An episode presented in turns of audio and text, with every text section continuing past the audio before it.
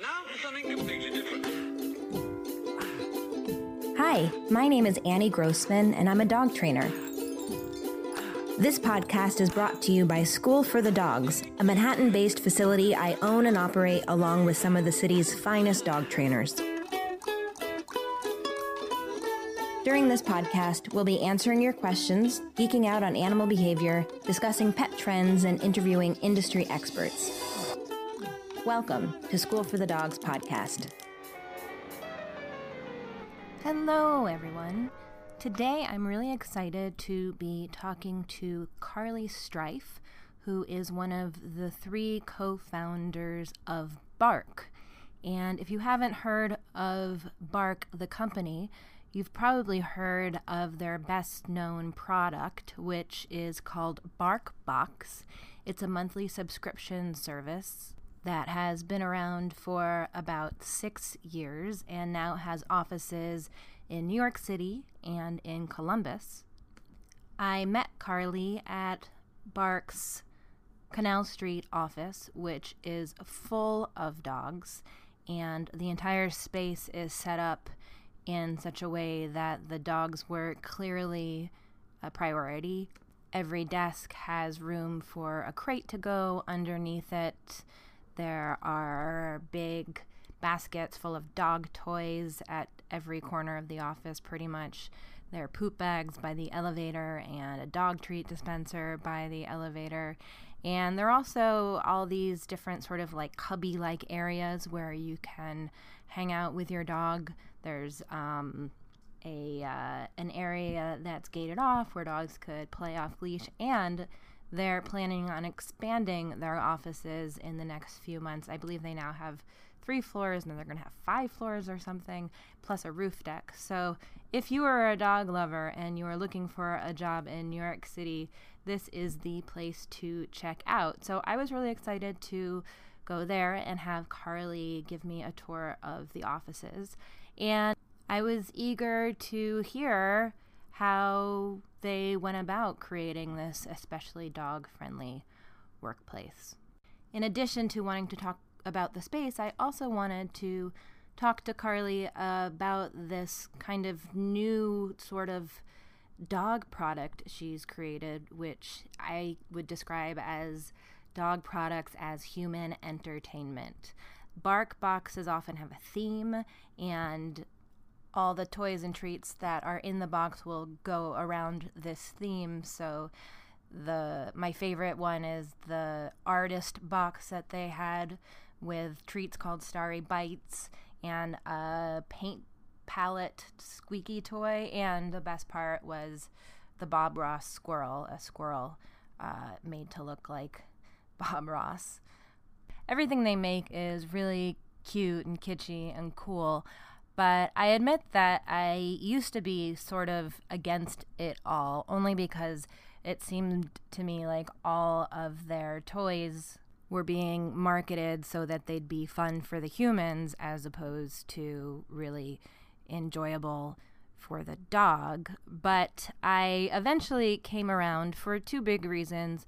One, I see that a lot of dogs really do love the stuff that comes in a bark box. And even though your dog might be just as happy to have a tennis ball stuck inside of a sock, at least the dog owner is being reminded to try new toys with the dog and try new treats with the dog on a regular basis. The other reason why I've really come around is well, I guess it's kind of the two reasons overlap.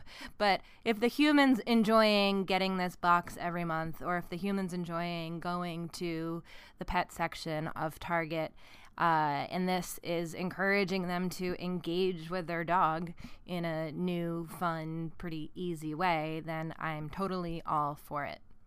Like they have this whole line of toys that's called lights, camera, bark, and they're designed to be they're designed to be used with your dog in photos. So um, there are things that you would pose in a photo with a dog, like um, there are like emoji hands. Uh, there's a squeaky toy called Totally Grammable Toast.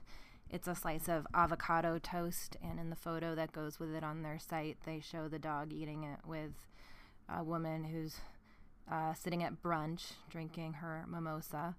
And another squeaky toy that makes it look like your dog is puking rainbows, and then little costumes that you can put on your dog, like a shark fin or a unicorn horn.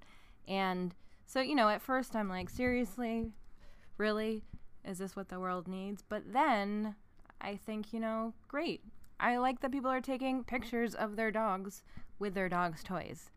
In fact, I kind of like that rather than the dog being the accessory, the toy is becoming the accessory. And it's a toy that, in addition to being cute and fun for the human, is meant for the dog to enjoy. And I saw firsthand many of their office dogs enjoying their products.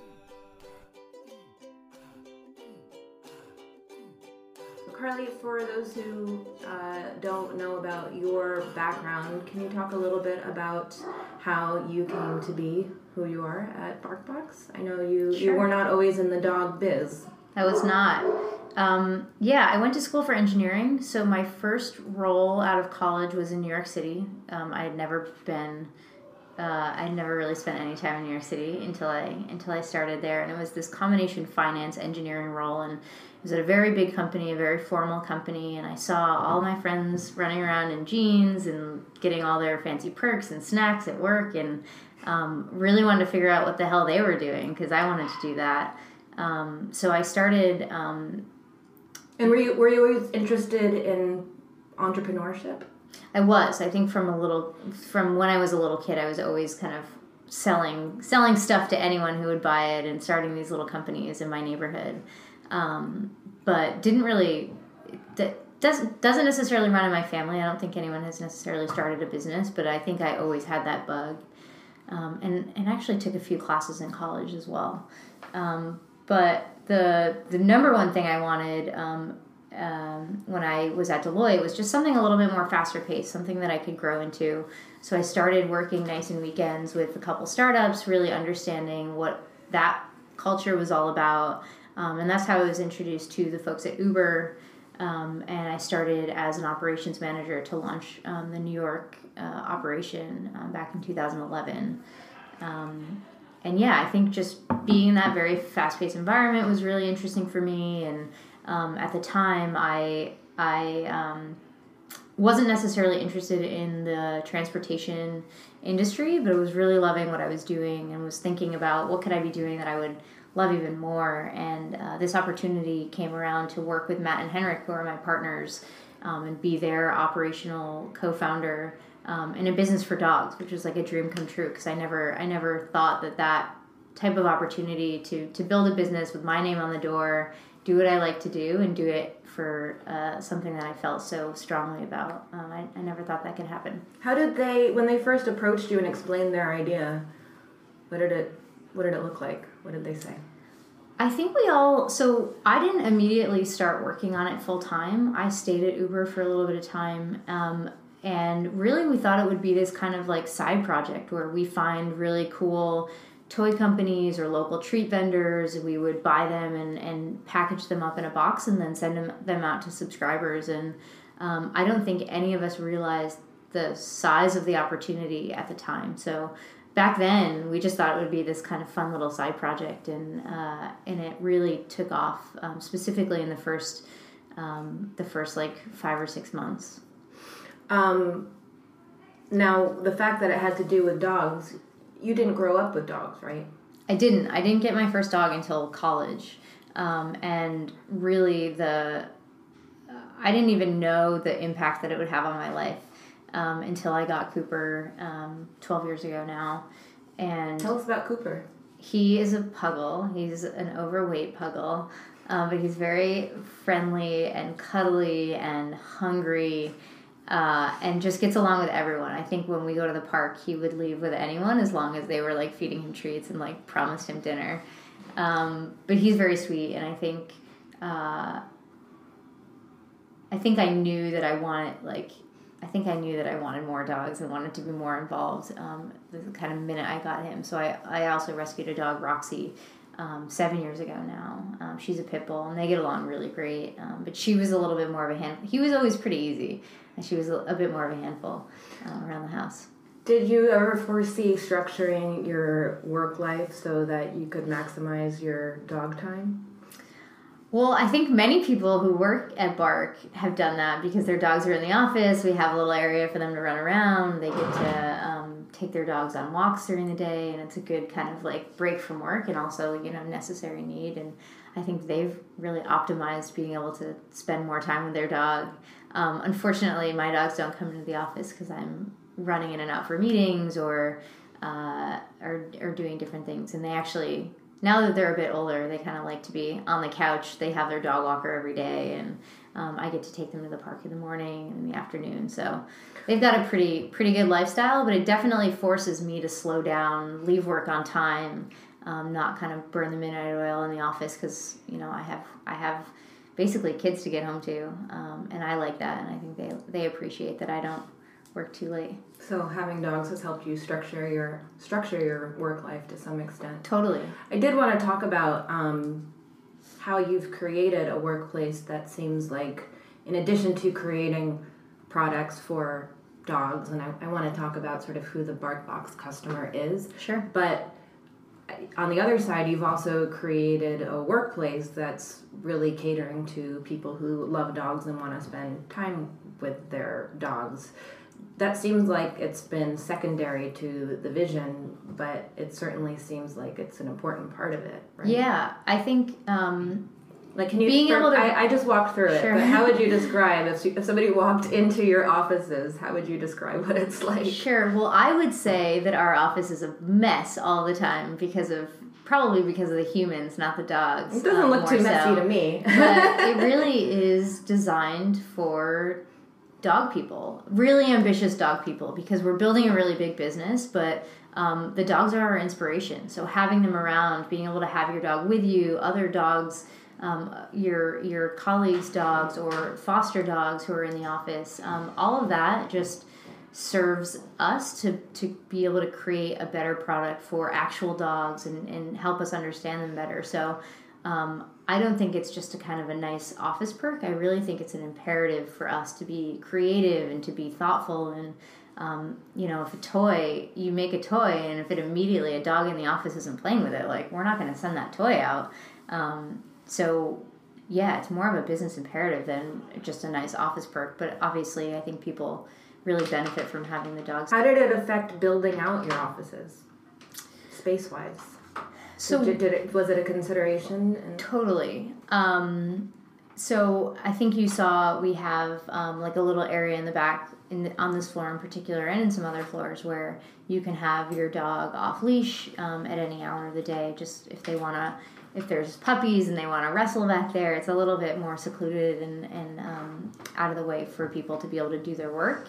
Um, but we also have um, dog beds and toys and chews all around um, the actual workstation so that when you are trying to kind of um, plug in and do work, your dog is also occupied um, in space under the desk for crates or beds or whatever whatever you really want. So um, we can always do better. I think, um, and we just hired a VP of workplace. Um, workplace strategy and infrastructure who's going to be thoughtful when we build out our other floors and the roof deck of what what do we really um, need to cater to dogs and their people in this space. Um, but there's dog bowls all over you'll see and treats and treats by the elevator and poop bags hung by the elevator. So um, we've done a, quite a few things to just make it a nicer place for dogs. have there been any problems that have come up with dogs being here? I think there's always a challenge when there's a new dog in the mix, and I think that's kind of same of any situation, whether it's a dog park, daycare, or anything. And um, but people around here are very kind of smart. There's a few kind of dogs on the welcoming committee who will help get other dogs acclimated. Um, but no, I think if there have ever been any issues, usually it's just a dog who's not right for the office environment, and you know we're pretty honest with the staff and the staff is very like they they are honest with themselves of like is this a situation that's going to work out or not and um, those dogs who kind of don't do well in the office environment just stay home and that's okay as well So does that require some judgment from the employee then, whether or not it's an okay situation for their dog? Totally. Um, and very often people are self-aware of their dog's kind of you know personalities, but um, in the in the handful of cases um, where that awareness isn't there, you know, the dog just isn't getting better in the environment, we'll kind of step in and say, hey, this is um, this isn't right. Um, and I think people really recognize one dog can mess it up for all the dogs and, and, and don't want to be in that position. So we've had pretty good, I mean, touch wood, we haven't had many issues in the last six years that we've been in business. How many dogs are here compared to people? Would you say it's like one to one ratio? No, I think we're probably probably four to one. There's a just over hundred people in the New York office today, and um, uh, there's probably 25 to 30 dogs on any given day.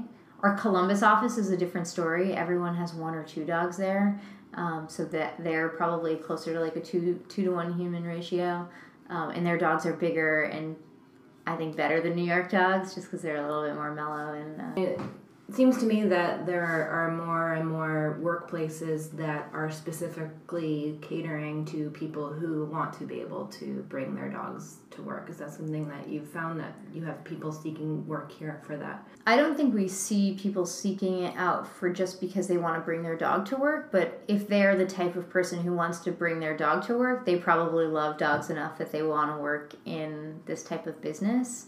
Um, but a lot of create a lot of um, creative companies and agencies and, and things have have now have dog dogs in the workplace policies and um, New York is a little bit challenging with real estate to be able to allow dogs in buildings, but we've always had a really great relationship with our our landlord to be able to continue to do that. Has have the, have other businesses ever reached out to you for advice on how to cater to people who want to bring their dogs to work? Totally. Um, and we've also been featured in a few articles just around like dogs in the workplace and what those like perks look like. Um, and yeah, we're always very helpful. We're very pro um, advocating for dogs in the workplace. Um, but it's not right for everyone. Like, I don't think a law firm is probably not the right place to have dogs. And um, Why? I don't know. I mean, we I just get comfortable with the fact that they're messy all the time and that, that there's hair everywhere and pee and poop and things. And I think maybe maybe in like a client or more professional environment it doesn't work. But I don't know. Maybe some dogs work great in that. Is there anything surprising about having dogs in the workplace that people might not know if they're not in a in a workplace with dogs? They can get noisy, but so can people. Um, so I think maybe that's one. Is like if one dog starts starts barking, that can set off a chain reaction. But again, there are inspirations, so we laugh and it's it's funny for us when that happens. But I think the noise is something I'm sure that is a challenge. Um, but no, there really haven't been many surprises. I think um, I think one of the great benefits is you know every two hours or so, you have to go out and get some air and walk your dog around the block. And that I think is good for people to kind of recharge and just, you know, get out of their seat. I think people sit sit in their seat too often and don't get out enough. And um, there's these funny little like packs of people that have joined around dogs. I mean, obviously we all have dogs, but um, certain dogs that walk together, but people that, that of people who don't work together. And it's just nice to like have that little social aspect to it as well. Do seat arrangements get determined by dog friendships? Desk arrangements? Uh, the macro scale, they're more organized around businesses. Um, but certainly, if there's two dogs within a certain like functional team that don't get along, then they'll definitely be separated, or they'll work out amongst themselves. What day is this dog coming in? What day, you know? Um, but most dogs here, uh, like I was mentioning before, are um, they're well suited for the office environment. They're friendly. They're not kind of um, stirring stuff up amongst uh, the other dogs. What do you do about people with allergies? Don't hire them. I mean, most people, yeah, most people with allergies. I don't know that we have anyone who has allergies. Wow, so it's never come up? No, we're missing a whole talent pool. I'm sure. Wow, Um, that's interesting. But yeah, no, no issue. it's not specified when you apply. No, I mean we're not going to get rid. We're not going to get rid of the dog. So I think people just self-select. Um, And and space wise, you mentioned that you have the off leash area which is sort of behind a fence, Mhm. which I saw. And it also looked like you had some little rooms with glass doors. Yeah. Is that also for people to be able to be with their dogs, or is there a different purpose there? Um, I mean, those are mostly for small meetings and conferences, but certainly when you have your dog in there, they can kind of roam around. So uh, this floor, all the floors have conference rooms that most dogs go off leash in. Yeah. Um, tell me about the BarkBox client because I think that, um, from my point of view, people talk about spoiling their dogs, but really a dog would be just as fine with a toy that looks like you know a blob as opposed to a toy that looks Sure. like Bob Ross the squirrel, which I love. um, it seems to me like you have a. Cl- a client who is providing for their dogs, but also X. Well, so we view our customer as the dog first. Um, so all the products, while hilarious to the humans, are are like very technically sound. We're very thoughtful about the stitching and the materials and the way that it's constructed. Um, but yeah, secondary to that, the human who's who's actually pulling out their credit card for this every month um, is someone who doesn't take things too seriously. Can laugh at the bob ross dog toy and the other the other items in the box and kind of understands and is excited by the narrative and how they can um, create this story and experience with their dog every month. That's kind of just like it's funny and it's not serious and it's uh, we put so much like the amount of detail and thought we put into the products and the way that they look and um, the writing on the information card that you get and uh, it's just if you take the time to most of our customers take the time to really like look through those details and really appreciate them and that i think makes them feel more connected to us more connected to their dog. Um, so yeah it's it's about spoiling them with the best stuff we can possibly come up with but it's also like um, an hour or two of entertainment that you didn't have before and that time spent with your dog that isn't just spent on the sofa or at the park it's just a different type of experience we're trying to create That's interesting to think of it as entertainment, but I guess it is. I think so. It, it makes me laugh every month. Like I think I have wishful thinking that everyone laughs as hard as I do, but um, But you've really, I mean, you've created something that didn't exist before, not only just in, you know, a monthly box, which is in and of itself a pretty new idea, yeah, but just just the idea that you could get entertainment out of something that you're buying for your dog to mutually enjoy seems Yeah. like it's it's a gift for both of you. it's a gift for both of Yeah. you. Um, and one thing I find as as someone who works with both dogs and people, it's that, like you said, you have to think about the person as much as you're thinking about the dog because you want you want to make everybody happy, right? Yeah. It's it's about the relationship. It's not just about you know what you you don't want to be giving to your dog at your own expense, right? Right. and you're going to have to be spending time doing what your dog is doing and where your dog is spending time. Yeah, exactly right. And I think that there are not enough opportunities to do that in today's world. Um, I also have found that my perception of, or even even the word spoiling, like I don't think I do things. Kid, you, this, you should just be doing this. This is just like Right. Yeah, I think dogs, like, I mean, my dogs are certainly my children. We talk about them like they're our children now, and I think uh, it's less of a, it's less uncommon to hear some of the, like, kind of ridiculous things people do for their dogs now. And I think um, there are not very many companies who serve people who just want to, like, give them the best stuff. I think you'll, you're seeing it in food now. Like, the quality of food has gone up so much for dogs because people are starting to realize and recognize um, not just the trends that are happening in human food, but like um, what's going into like some of the foods that are available for dogs. And I think um, it's you're not really able to say, well, they're just a dog now. Um, you're you're kind of you. You're weighing the options of like where do I want to spend my money? How can I make this dog's life better, happier, longer? Um, And I that that makes your life better.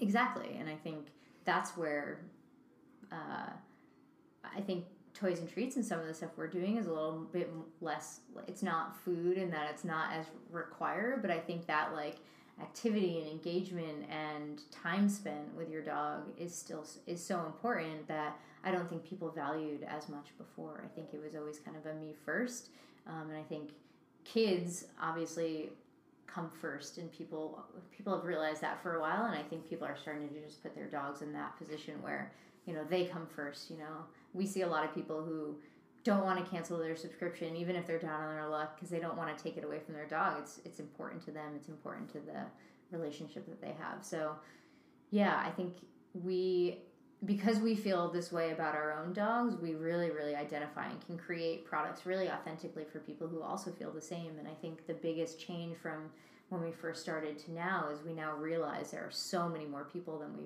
we thought who, who feel this way and treat their dogs this way. So, yeah, dogs are number one. We're a venture backed company, so a lot of investors, if they don't have a dog, they just don't get it. Um, but anyone with a dog is like, yeah, they're like a part of our family. The kids like, you know, require that the dog get treated as well as them. Um, so we we get some kind of pushback there, and then I think. I mean, maybe it's just anyone who doesn't. If you don't have a dog or know someone who has a dog that they're that they're obsessed with, um, you might not kind of understand why this is such a big big opportunity. Um, What's what's in on on the horizon for BarkBox? You said you have two floors here on Canal Street. Is that right? uh, three. You have three, Yeah. and you you're gonna get two more. We're getting two more. Oh my uh, goodness. Yeah, in the summertime. Um, but yeah, we're still growing. I think um, our we just get excited because we don't think that there are enough companies who are focused on dogs who are just thinking about bringing happiness um, and and joy and new experience. Um, so we think that. Um, there's a lot of just opportunity to, to build more stuff for our existing customers and for new customers and um, like I was saying before, Bark Box is a little bit of a luxury to get toys and treats delivered every month, but um, there are a whole host of other products that people need that um, that we can deliver at different price points and, and more premium stuff, more kind of um, mass stuff, and uh, I mean we send stuff out to uh, you know several hundred thousand customers every month, and like it's a giant kind of test. Not te- we're not throwing stuff in that we're testing, but um, it's like a research group every month that we get to talk to and interact with. Um, not many people get to interact with their customer every month, um, and we do. So it's definitely a place where we learn a lot about the products that we want to build and about the way that we communicate with our customers. Um, that I think fuels a lot of other things, but um, I think it's just the beginning. I think it's just one one product of many. Um, And the toys and the treats, um, you you now make all of those in house. Is that right? Did they Most used of to them. be? Yeah, we work. We still work with several partners, um, but most of them out of necessity and out of the fact that we now have the best direct information about what people really like and don't like. Um, we've started to develop most of them on our own. Um, so we have in-house toy designers, we have um, food developers, and uh, everything gets tested. Uh, so yeah, we we've um, we've built those teams quite a bit over the last few years out of necessity of just most toy companies like the Kong toy doesn't doesn't change. It's been around for for several years. Um, we can't just put one of those in the box every month. Um, we have to create entertaining stuff every month. So yeah, we do it all ourselves. And uh, the products though are also sold outside of the boxes. Is that right? At stores or Um, online? So the Bark box products um, are you, you can also find them on barkshop.com, which is our e-commerce site. Um, but we have a relationship with Target um, to do toys and treats. Um, but that stuff is all exclusive to Target currently. Oh, okay. Yeah. And aren't there other products as well? I mean, weren't aren't you? You I know you have your newsletter, but that's just tied into the Bark Box. But weren't you guys getting involved in vet care? Or am I wrong about Um, so we've had a few other businesses that we've had up and running that we've either shut down for you know what's happening in the world or what's the business doing or what do we what do we want to be working on what's authentic to us. Um, so we had a media property called bark post which was like uh, sales and advertising driven media site. So we had a lot of unique visitors on there but um, we didn't re- we saw the kind of world of sales and, and um, advertising for this type of site kind of going away. So we decided to kind of pivot away from that. So we still have really, really like funny and entertaining and engaging content creators and we still post a lot to our social platforms but um, the like media site or blog is no longer um, and we we started a vet care business basically uber for vets um, it's a uh, it was a, probably one of our favorite products just in terms of the service level it's an in-home vet going and taking care of your dog you don't have the stress of you know the waiting room um, really high level of care uh, but again, it was a little bit inauthentic to us in that we're not vets. We can't really think about how we can make this experience better. We obviously the delivery of the experience we thought a lot about, but um, it just wasn't something that we felt comfortable scaling just because just because we don't have the right experience for it. But, Okay, so I didn't know that, so that doesn't exist before. Yeah. Wow, I thought I thought you guys succeeded at everything you did. To No, not everything. And some of it we just are very honest with ourselves of like, is this something that we can see scaling into the size of a business that BarkBox is today? That's really interesting. Um, well, so we have to be pretty disciplined about it. You have to weed out what's not working and Yeah. focus on what's working. But it also like um, I think for us because we are naturally entrepreneurs, the, th- the three of us is we want to do a lot of stuff, um, and we're very comfortable with the fact that it's not all going to work. Um, so the way that we get to do a lot of stuff is to be really disciplined about when we stop doing stuff. Um, so we've yeah over the years that's not those are not the only two things that we've uh, sunsetted, if you will. Tell me about your failures. well, you just heard two of the bigger ones. well, I, I think that's a really great lesson to any any entrepreneur Yeah, or artist or really anyone is to fail fast in a way yeah, and totally. use that information to inform what you're what you're going to do. I mean, that doesn't have to do with dogs. It has to do with Anything. with life, Yeah. right? Um, can I tell you my idea for a business that I think you guys should get on? Sure. Do I have to pay for it? can you make Can you make a dog Uber? Uh, we've tried. So Uber or Lyft or Juno, if you're out there listening. Um, yeah, we've tried to work with them basically to have a button that is dog friendly cars. We created this like really amazing kit that has like a blanket so that you can have it over the seat and uh, smaller bags of treats and cleaning supplies and um, couldn't get couldn't get any of them to bite. But I agree, it's such a it's such a stress to order it and then have to call and ask if they're dog friendly and um, actually they they we got one company to pull all their drivers would they be willing to for a small fee take a dog and many of them said yes so And So why and not? It hasn't happened yet. yeah no it has not happened yet um, but there's still hope Well, it seems like if anyone's poised to create this, it would be you. Having Well, I think had a creating- foot in Uber and a foot here because I I know Sure. I see the need for it every day. I mean, both traveling with my own dog, but also for clients coming to us. It's Yeah. it's a struggle.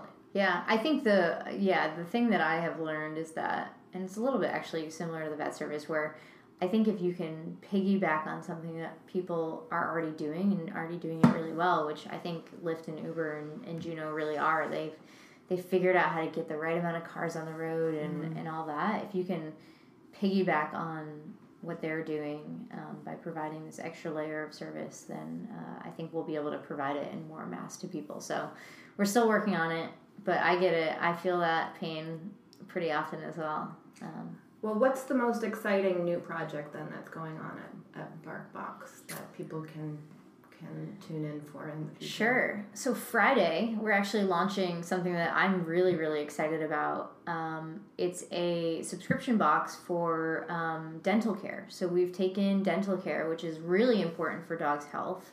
Um, it's called Chompers Club. Um, so, anyways, really important for dogs' health and really, really costly if you don't kind of manage it on an ongoing basis or have kind of a habit around it. Um, so it's creating a really fun and engaging experience that's habit driven around dental care for dogs, um, which I'm like, I think that will be a really, uh, will kind of flip the industry on its head. So I'm really excited about that This one. is going to be a monthly box devoted to dental care yeah, it's a monthly box that um, that you would get in addition to your regular bark, bark box. so it's a se- yeah, it's a separate business. And what does it Um, contain? So, um, basically, a toy that is um, either a toy or a treat that is like engaging for the dog that you can like have this create this mechanical action and then um, we've partnered with this uh, biosciences company that makes all natural enzymes that are in human toothpaste that basically, if they're in your mouth and working, um, the, these enzymes are just like breaking down plaque and tartar. So I think a lot of uh, a lot of the toothpaste you see for dogs today doesn't actually have anything that would uh, break down plaque or tartar. Um, they're just they they're just uh, a good flavor to allow your dog to stick the thing in their mouth so that you can create this brushing action. Um, but this is creating that on top of actually like breaking breaking stuff down. So it's very like preventative health, um, new all natural like technology like enzyme technology. Um, and just a, a cool like the delivery of it has these like kind of single serve packets so that you can like remember to do it every day and my mine is stuck on my fridge um, right now it's very cute um, and I, I've started to do it every day and I have three dogs so I don't get them all every day but it's definitely a habit that I wasn't in before but I have experienced the like $1500 trip to the vet to do the dental cleaning thing so Uh, when- this is I- a much better option. We talk a lot to our puppy clients about getting getting in the habit of brushing your dog's teeth, and I often say brush your dog's teeth with peanut butter if you need to. At least, Right. just- at least you're getting in there and Yeah. they're getting used to it. yeah Even if you're not using toothbrush, but I didn't even know about the chemistry of the tooth toothpaste that they do sell. What you're saying, it Yeah. doesn't count for much as far as No, it's and I'm sure that there are just very di- different iterations of it, but it feels. Um, I think part of it is it feels very. Um, some people really like when it feels vetty or like that it feels very like medical, um, and I think. Uh, but but I don't think that stuff like creates a habit in a way that um, we can if we're like really creating this experience. So we're really excited about it. Um, it's launching Friday, um, but it, I'm sure it'll just be like BarkBox too, where we learn every month when we send something, and we'll make it better and better for, for the customers and for um, for dogs having the experience. Yay, I like Yeah. that. Anything else you wanted to mention?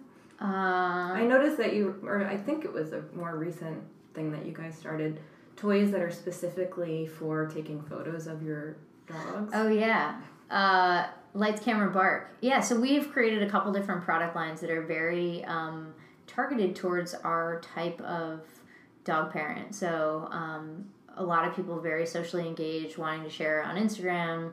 I think, uh, or have Instagram accounts for their dogs. So these products are just kind of like hilarious things that like most humans have. So like avocado toast or like um, uh, like champagne or uh, there's all, there's like a selfie stick, but it's an actual stick with an iPhone on it. um, so yeah, all, silly things like that, and um, we also so really like again, great products for the dogs, but also really taps into like what these what their dog parents are thinking about and what's kind of in the zeitgeist of of the world. And then we also have one called Party Animal, which is all about um, toys and products you would need to, to throw your dog a birthday party, which again is just like a this phenomenon that's happening now um, with people of not just celebrating their dog's birthday, which is really we find that is like one of our um, that's when a lot of people buy bark boxes, but also ce- um, like celebrating with others, like having an actual birthday party. Um, so there are a couple different product lines that really tap into what people are what people are now doing with their dogs. Yeah, I mean, it, it, I guess it kind of comes down to if if the way you love your dog makes you happy. Yeah, And and, and as long Lean as you're- into it. yeah, lean into it. As long as you're not hurting your dog.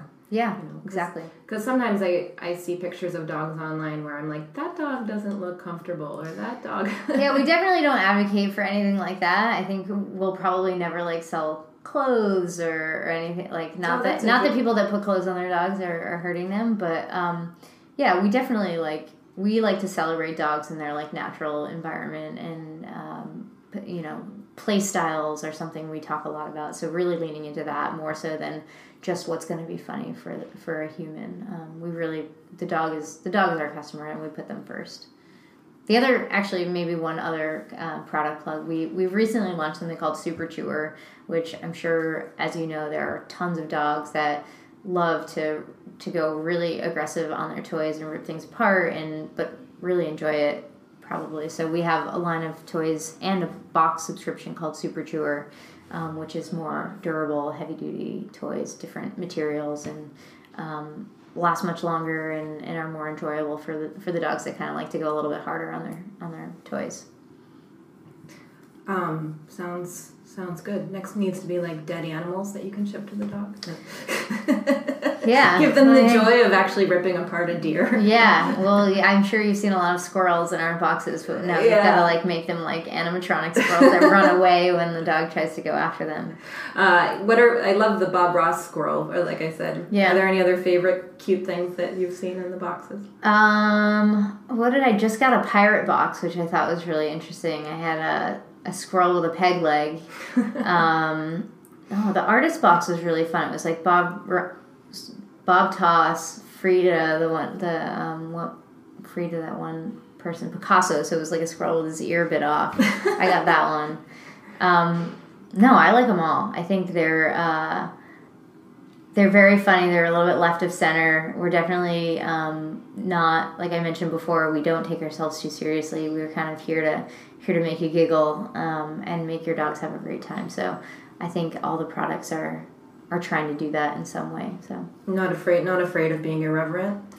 no, yeah, not at all. Um, and I think that's part of what makes we're not we don't play it too safe. Um, and I think that's part of what makes us interesting for for the people who who get the box. I asked Carly what advice she would give a young person looking to start a career that can involve dogs. I think in entrepreneurship in general, I think just try, try whatever you're excited about. Um, and uh, I think for us, what's been good in building something for dogs is that um, we're building stuff that we would give our own dogs or that we want to give our own dogs and, and, and only stuff that we would give our own dogs. So um, just being authentic to your, if, especially if you're a customer of your own product, just be create what you would really want um, and also listen to your customers because they'll tell you what they want as well And maybe not to be a, afraid of planning your career around your dog. yeah no it can happen i think now more than ever it can happen I loved visiting the Bark offices and meeting Carly. I love seeing dogs at offices, and sometimes at School for the Dogs, we actually do desk side training, giving people some ideas of how to make their dog's work day better. If you go to the show notes, which can be found at schoolforthedogs.com slash podcast. I wrote up eight tips for bringing your dog to work eight things that you can think about training wise and i also put up some photos of uh, our school for the dogs students with some of their favorite barkbox toys. So make sure to go check those out. Our woof shout out this week goes to Ginger, who's one of my best dog friends and has many friends at School for the Dogs. Her owner, uh, Anna, is one of our trainers, and I wrote about Ginger in the blog post that's in the show notes because it was really Ginger and Anna who showed me how hilarious the BarkBox toys really were. And I also appreciate that Ginger, who's one of the most sweet and sensitive and silliest dogs I know, uh, very generously lets Amos raid her toy basket pretty regularly. So thank you for your patience with Amos, Ginger. A big thank you to Alex Chris for producing this episode and to Azalea Grace for her ukulele version of Dolly Parton's 9 to 5. I'm a big Dolly fan. And our fun dog fact of the day. Did you know that in World War I, in propaganda posters, the English Bulldog represented England, the Dachshund represented Germany, the French Bulldog represented France, the Russian Wolfhound represented Russia in these posters. What breed represented America? The American Bull Terrier, aka the Pit Bull. This fact comes from the excellent book The Pit Bull Placebo The Media, Myths, and Politics of Canine Aggression by Karen DeLise. I will link to it in the show something completely different. Thanks so much for listening. You can support School for the Dogs podcast by telling your friends about it, leaving a review, or shopping in our online store. You can learn more about us and sign up to get lots of free training resources when you visit us online at schoolforthedogs.com.